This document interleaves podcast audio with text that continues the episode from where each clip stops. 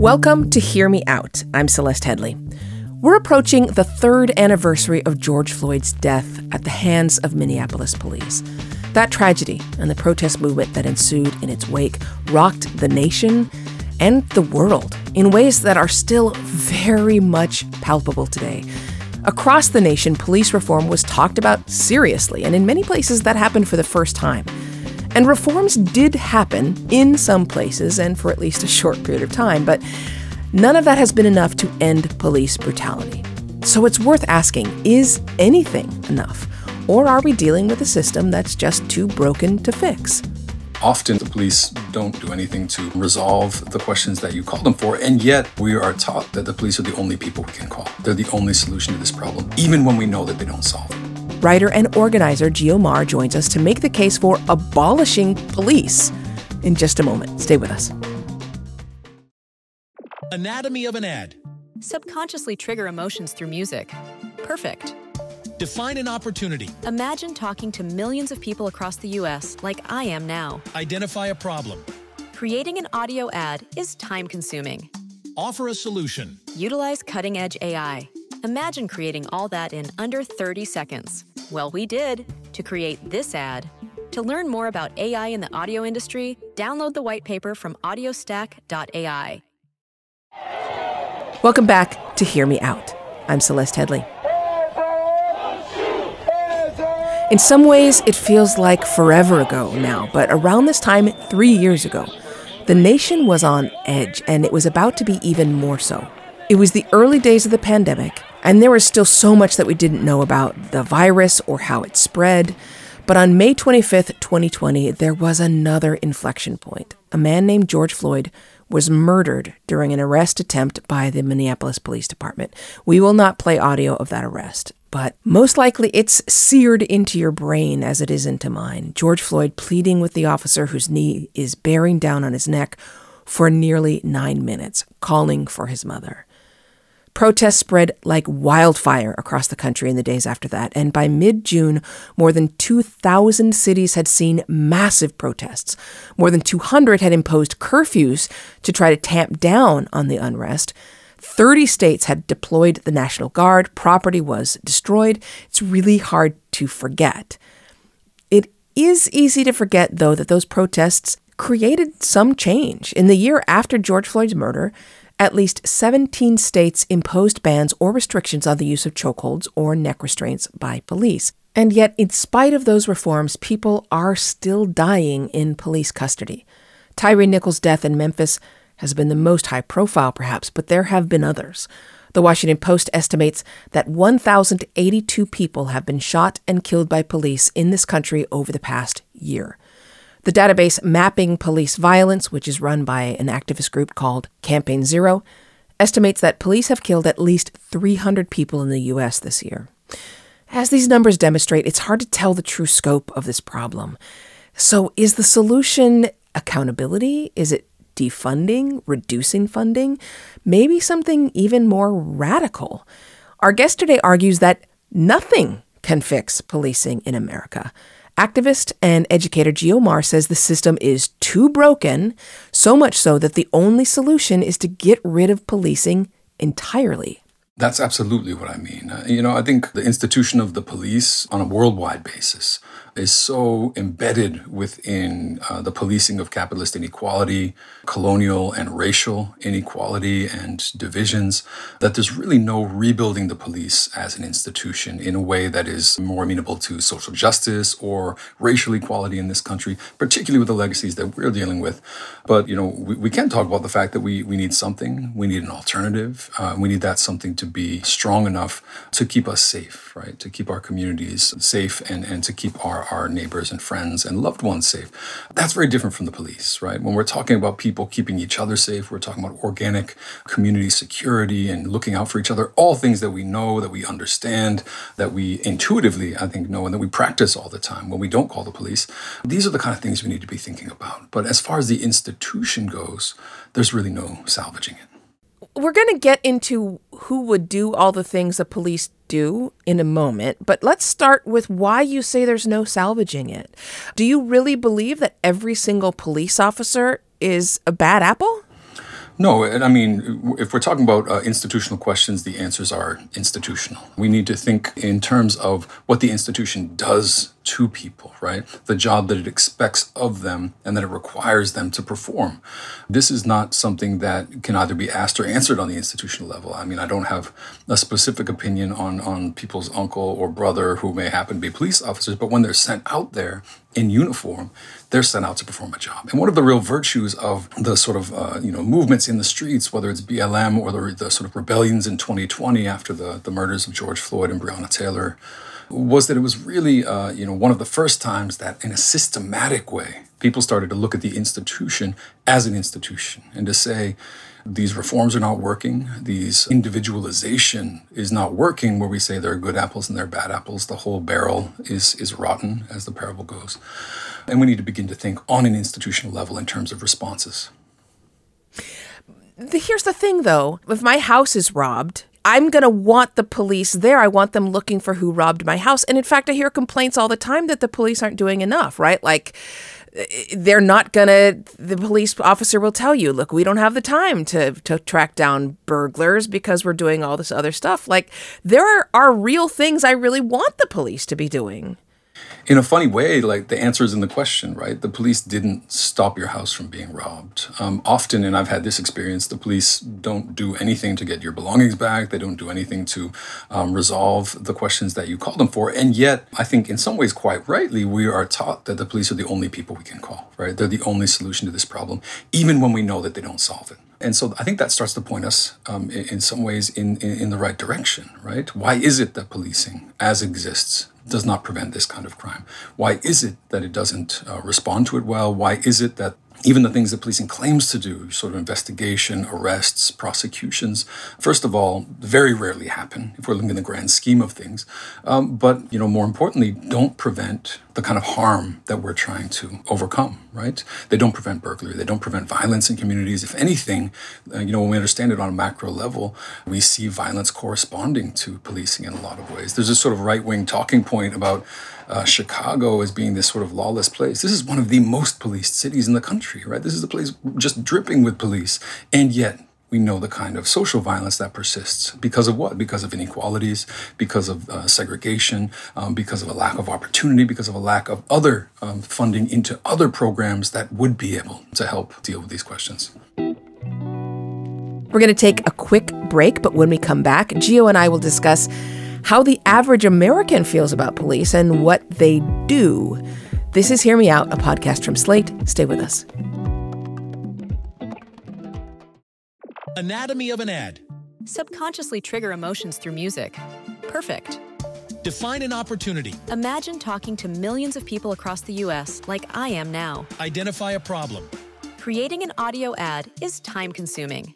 Offer a solution. Utilize cutting edge AI Imagine creating all that in under 30 seconds. Well, we did to create this ad. To learn more about AI in the audio industry, download the white paper from audiostack.ai. Hey, Slate listeners, I'm Christina Cauterucci, the host of Slow Burn Gays Against Briggs. I want to tell you about a special event we're doing at the Tribeca Film Festival in New York City on June 13th. To celebrate this new season of Slow Burn and Pride Month, we're hosting an exclusive live taping of the show with special guests, including civil rights activist and Black Lives Matter organizer DeRay McKesson, comedian and singer Esther Fallick, Eric Marcus, the host of Making Gay History, and Sam Feder, director of the Netflix documentary Disclosure, about the depiction of trans people in film and television. We'll dive deeper into this season and talk about the lasting impact of the Briggs Initiative and the continued fight over LGBTQ rights in schools. It'll be the perfect way to celebrate Pride Month this June with LGBTQ stories and voices across generations. Again, that's June 13th at the Tribeca Film Festival in New York. You can get tickets now at tribecafilm.com slash slowburn. Hope to see you there. We're back on Hear Me Out. I'm Celeste Headlee. Let's return to my conversation with Geo Maher. We're discussing whether or not the average person would be okay with abolishing the police. We have all these stories of police walking beats and getting to know people in a neighborhood and helping to find children who go missing, helping when someone has been injured. Police often, even though their ability to deter crime is up to question, on highways at least, people do slow down when they see a police car, right? They're I, I mean, I'm, I'm just trying to dig into the, the limits of we don't need police to do the things that they're doing. It's that's hard for me to wrap my mind around because it does seem like there's things police do that are are really important and sometimes based in a community and its own needs. It's very interesting. Again, it's interesting to hear uh, almost the way that the question sort of poses the answer when you flip it around, right? I mean, there's no reason that the police would be those given to sort of help find a lost child or um, to help someone who's injured. We have first responders, they do that very well. We hear stories about police doing that in the news, and, and uh, often we hear those stories because they're exceptional, right? Because they're not the sort of everyday function of the police. And they're being presented to us in a way that upholds and justifies and legitimizes an institution that's not there to, you know, to keep people people safe, strictly speaking. And, you know, um, we've got, again, we've got, you know, many other institutions that do that. The question really is what would it take to think about those institutions differently? What would it take to think about the things that we do need in society and to think about what institutions could be, you know, built in the place of police to, to perform those functions? Of course, one of the great examples that's, uh, you know, thankfully becoming more and more prevalent in, in conversations and in policy circles has to do with mental health, right? Uh, we talk about the police keeping people safe. We know that when police are introduced into a mental health crisis, um, violence is very often the case. Um, people undergoing mental health crisis are something like 16 times more likely to be, be killed by the police than, than, than, than others. Um, and yet, family members often will call the police because they don't know what else to do, right? Because they don't have someone else to call. And this is this is the essence of the question, right? Who else is there to call? Which is why cities have been saying, listen, police, armed professionals who uh, bring violence into situations, are not the, pe- the people to call for mental health crises. And that's an incredible insight that, luckily, again, is, is being taken seriously. Um, but it's the kind of insight that we need to bring to a lot of situations. Why call someone with a gun if your child is missing, right? Why call someone with a gun if someone has been physically harmed and needs medical attention, right? You call a doctor, right? Or you call neighbors, or you call others who are better equipped to, in an organic way, um, respond to these questions. And, and, and the other, you know, piece I think is very important about what you said, which is, picturing best case scenarios where police are so embedded within communities. Um, ultimately, that's the goal, right? But the goal is for it not to be police doing that, right? Um, and when you asked at the beginning, as sort of just trying to test the limits of where you know where police abolition goes, I think, and, and this may be a sort of controversial for police abolitionists, at a certain point when the community is taking care of itself, that's not the police anymore, right? It's not a specialized armed group of people from outside the community, it's community members working together. It's community members making decisions on their own about how to stay safe. But something happens when these are uh, sort of organizations outside of the community that come in and police them. And specifically, when we're talking about the kind of policing that's done, um, you know, by professional police, which is so often about wealth so often about protecting people's property, the property of the rich in particular, and so often about protecting racial privilege and upholding racial segregation. So then you've got people coming in from far outside of the community, right? You've got people coming in who, who don't represent or reflect or even identify with the community, and who more often than not see that community as inherently violent, inherently dangerous, and as something to be sort of patrolled um, and controlled in a certain kind of way. More often than not, that's what the police are sent out there to do, which is why we know that you know, many reforms don't work, which is why we know that um, diversification of the police doesn't work. If, if it were not clear enough, you know, from events in, in Memphis recently, right? Um, you could have all of the black and brown cops in the world, but if they are being sent out to do the same job um, that is to uphold sort of wealth and white supremacy, they're going to do the same kind of work um, that's expected of them. But in order to do what you're talking about, each one of those different individual portions has to be uh, made the responsibility of another entity, right? If someone else is going to be looking for lost children, who's going to be doing that? And how do we hold them accountable? We have to create, I assume, a new system for early warnings, for getting notifications out. Those are things police do now. You know, I interviewed a number of people, say here in the Metropolitan Police in DC, and they've become actually very good at tracking down kids who go missing. That's one thing that I think you can point to as a big success uh, on a regular basis for at least some police forces.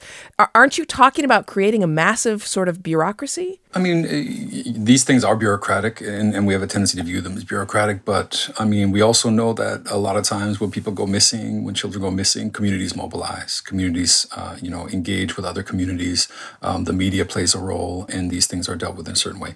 None of that is to say that these kind of warning systems should be uh, should also be abolished. But but again, I don't think these are necessarily police institutions, right?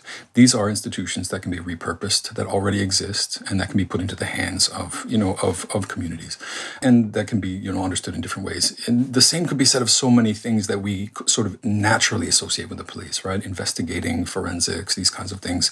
Um, there's a reason that these things are, you know, exist within subdivisions of, of police uh, entities because they aren't necessarily police functions, right? They are, you know, functions that have to do with, um, you know, trying to figure out things that have happened, trying to think about, um, you know, prevention in these kind of ways. Um, and we've got many, many elements of, of police departments soaking up resources that could be better done by other entities. But again, ultimately, we're also talking about people having um, people that they can call, right? Having stronger um, community ties, having community organizations. You know, again, there are so many uh, examples and so many experiments that are being developed that do work, that we know work, right? These sort of uh, what are called violence interrupters, people that um, operate within communities on a community level who are not armed, right? Who are not police and who actually are very effective at preventing violence before it happens, right? At defusing conflict, at giving communities and neighbors someone they can call, someone they can bring in, someone that can have conversations, um, different forms of mediation. All of that is, in, in some ways, a band aid because we're talking about communities very often that are extremely poor in which lack of opportunity is is sort of the you know the the catchphrase, uh, lack of jobs, um, and in which there are long histories of of violence that need to be dealt with and, and uprooted. And so it, you know, unfortunately, when you're talking about this being a large sort of task it ultimately is, right? We get the, the police that we have today in the United States, for example, from the long history that grew out of the failures of Reconstruction after the Civil War.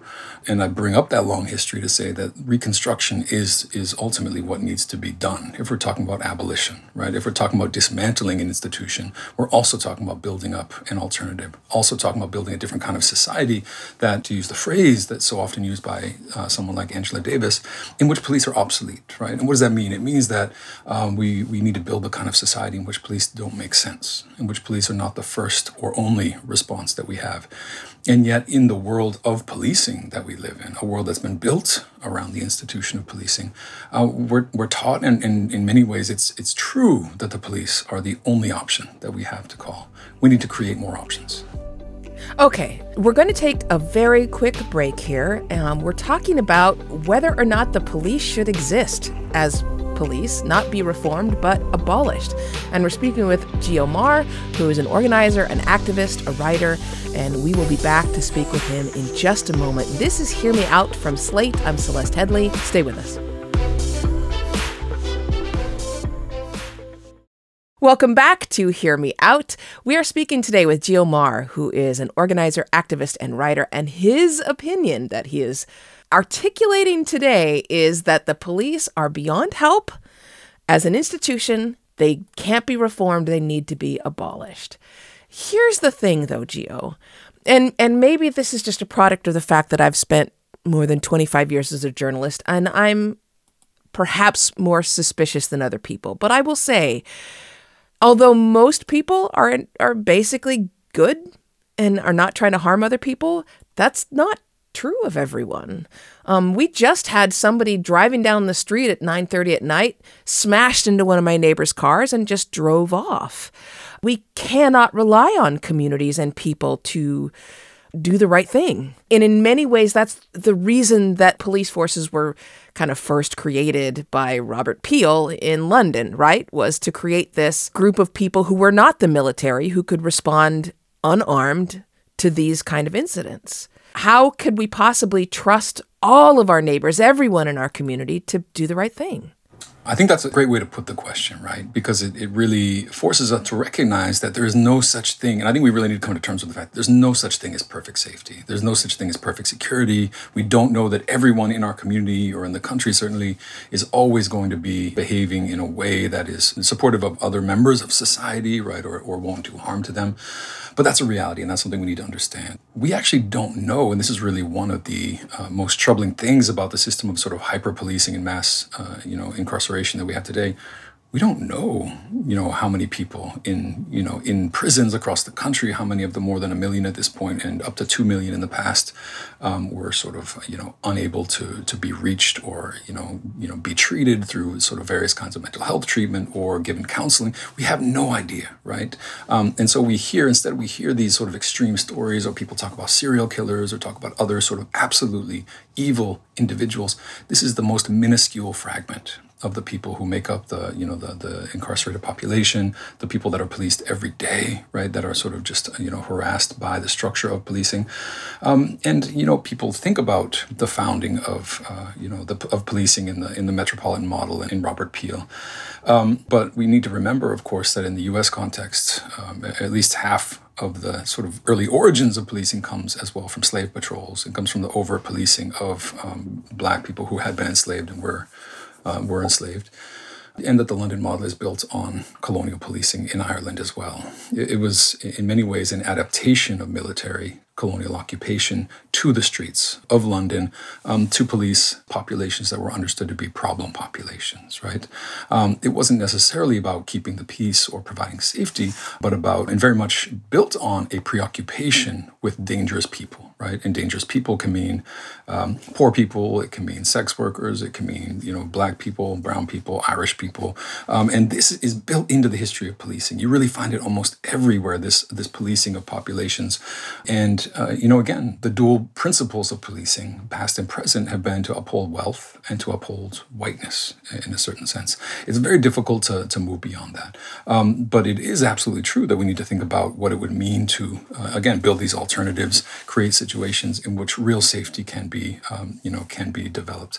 Um, it's very difficult to do when you're spending trillions of dollars nationwide on policing, right? When you actually don't know what a world would look like where you really funded social programs. We know perfectly well, even comparatively, that the United States spends so much less on sort of social welfare programs than even European counterparts. You know, I would love to see police that walk around unarmed. Honestly, um, that doesn't mean I would stop to you know cease to have a problem with policing, but um, you know, going to a situation like had historically existed in the UK obviously would be a step forward. Um, but you know, of course, that requires funding social programs in a different way. That requires upholding a certain level of basic social equality, um, and it requires, in the U.S. context, dealing in a serious way with the legacies of slavery white supremacy and existing and ongoing um, economic and social inequality. Okay, I want to jump in here really quick. You've you've you've talked about a lot of things, and I want to make sure we're keeping everybody with us. So I want to explain a few things that you talked about. Um, first of all, you talked about Sir Robert Peel. He, in the first third of the 19th century, say 1820s, established what was known then as the New Police. He also, as you mentioned, developed what was the Irish Peace Preservation Force. And pardon me if I'm getting any of these not quite correct, but Robert Peel designed both of these forces as an alternative to the military. But you're you're right. In Ireland, at least, they ended up a proto-military force. They preemptively put down uprisings among, especially among the average working people, against their British landlords. But in London, at least, it worked better, right? That uniform that we think of was m- intended to be more friendly. It wasn't a, a military uniform, it was a friendly blue. with white buttons instead of the red coats. He instructed all of those police officers to use restraint, to use persuasion rather than weaponry. And in the end, the Metropolitan Police in London, at least, um, were accepted by citizens because they did things that were useful um, they were night watchmen. They were walking the beats so that if a woman was walking alone at night, she could feel at least that a bobby was within calling. And they did not end up threatening or hopefully in most cases intimidating. Now, you also talked about when it got here, the police force here was very tightly wound up with the history of slave patrols and also, frankly, with the protection of rich people's property. That's all true as well. But I say all this historical stuff to ask if we were to recreate many of the jobs that um, police are now doing, if we were to say, okay, get rid of the American police institution, it can't be reformed. Now, let's figure out how to dole out all of these tasks that they may have been doing isn't it possible that we would be recreating something similar to what Robert Peel did in the 19th century? That's a good question. And as I said, right, I, I, think I take these questions as seriously as possible in terms of the, you know, being very real about the fact that we need to keep each other safe, right? We need to keep communities safe. Um, I think that, you know, that could rub people the wrong way if they say, well, aren't you just recreating the police, right?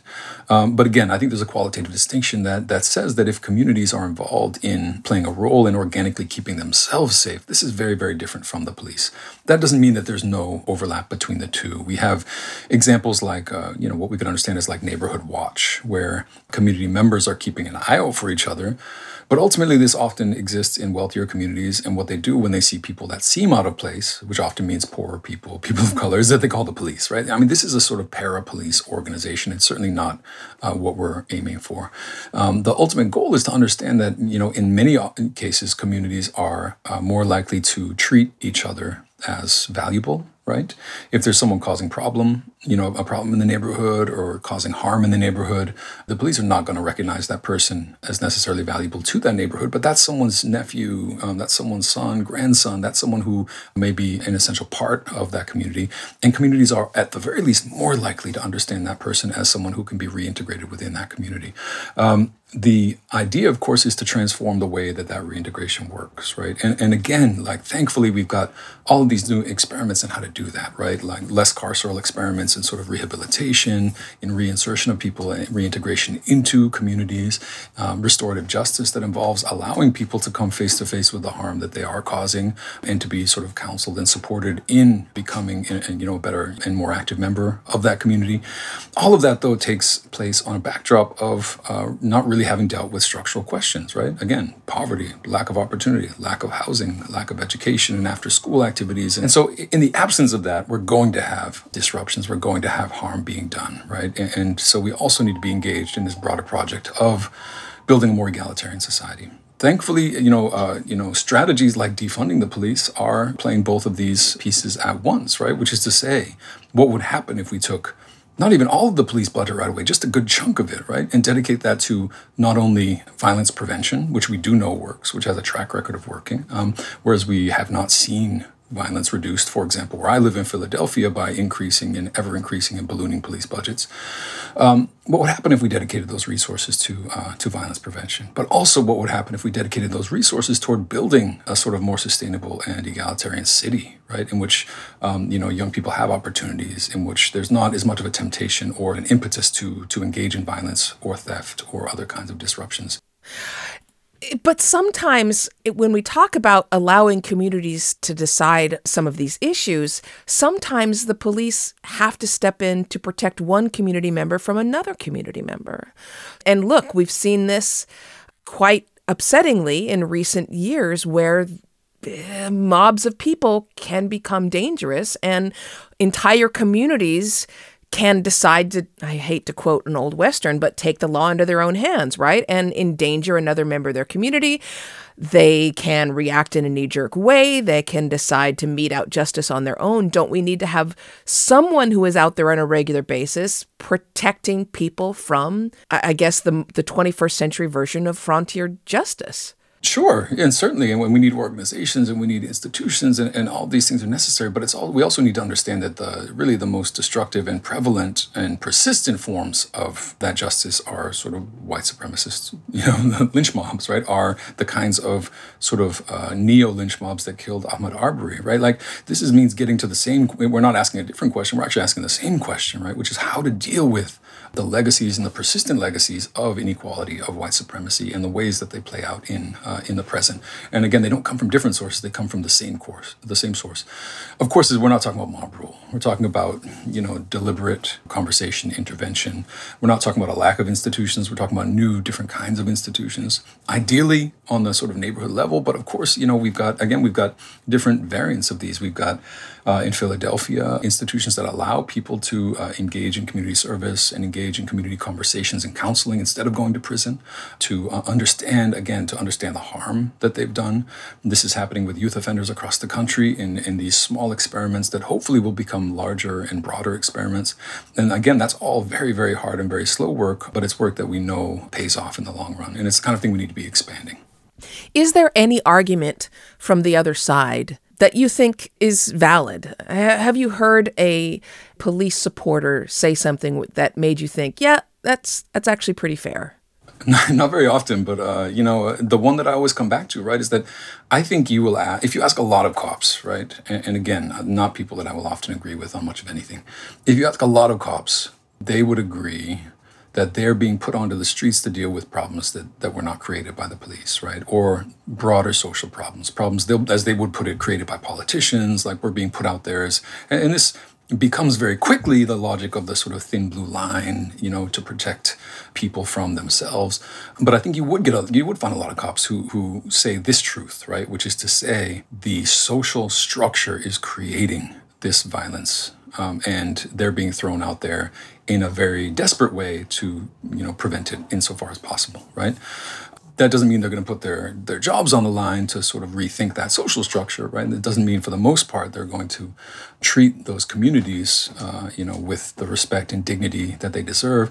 And when you see the cops that do try to do that or the cops that for example you know reveal what's been going on um, in police forces, the kind of violence and indignity that has been inflicted on those communities, they get blacklisted, they get fired, they get pushed out often, right? Um, those are the, the sort of good cops that we often refer to are the ones that end up being fired, that end up being, uh, you know, prevented from actually engaging in this work um, because of the sort of logic of blue silence. Geo Maher, thank you so much for joining us. Really appreciate it.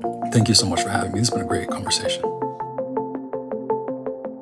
Okay, so as with so many of these conversations that I have, Geo gave me a lot to think about, a lot that I hadn't really considered before. I don't think the idea of just getting rid of police entirely ever occupied any space in my brain before this, and I'm gonna have to give it some thought. I can't say I agree with that idea or support it at this point.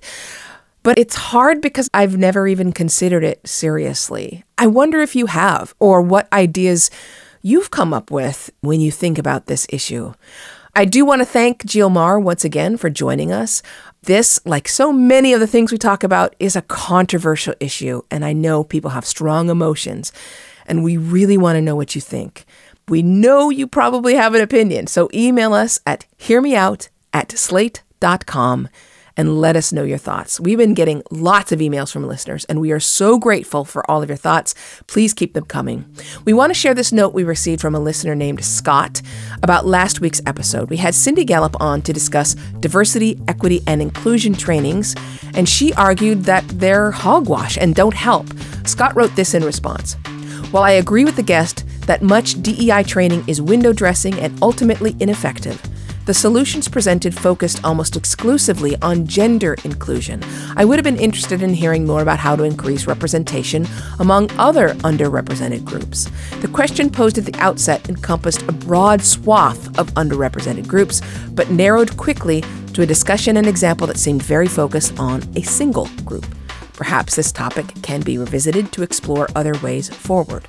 And I agree with you, Scott. I, I gotta say that there is more research on the effectiveness of sexual harassment training and gender inclusion training than pretty much any other group. Racial inclusion is starting to catch up, but there is still a lot to talk about here. I agree with you. It is worth revisiting. We love hearing from Scott and we love hearing from all of our listeners. And again, our email address is hearmeout at slate.com. Hear Me Out is a podcast from Slate. The show is produced by Maura Currie. Ben Richmond is the Senior Director of Podcast Operations, and Alicia Montgomery is VP of Slate Audio. I'm your host, Celeste Headlee. So until next time, speak your mind, but keep it open. Anatomy of an ad. Subconsciously trigger emotions through music. Perfect.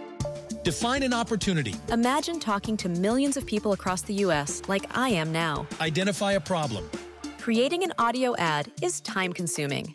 Offer a solution. Utilize cutting edge AI. Imagine creating all that in under 30 seconds. Well, we did to create this ad. To learn more about AI in the audio industry, download the white paper from audiostack.ai.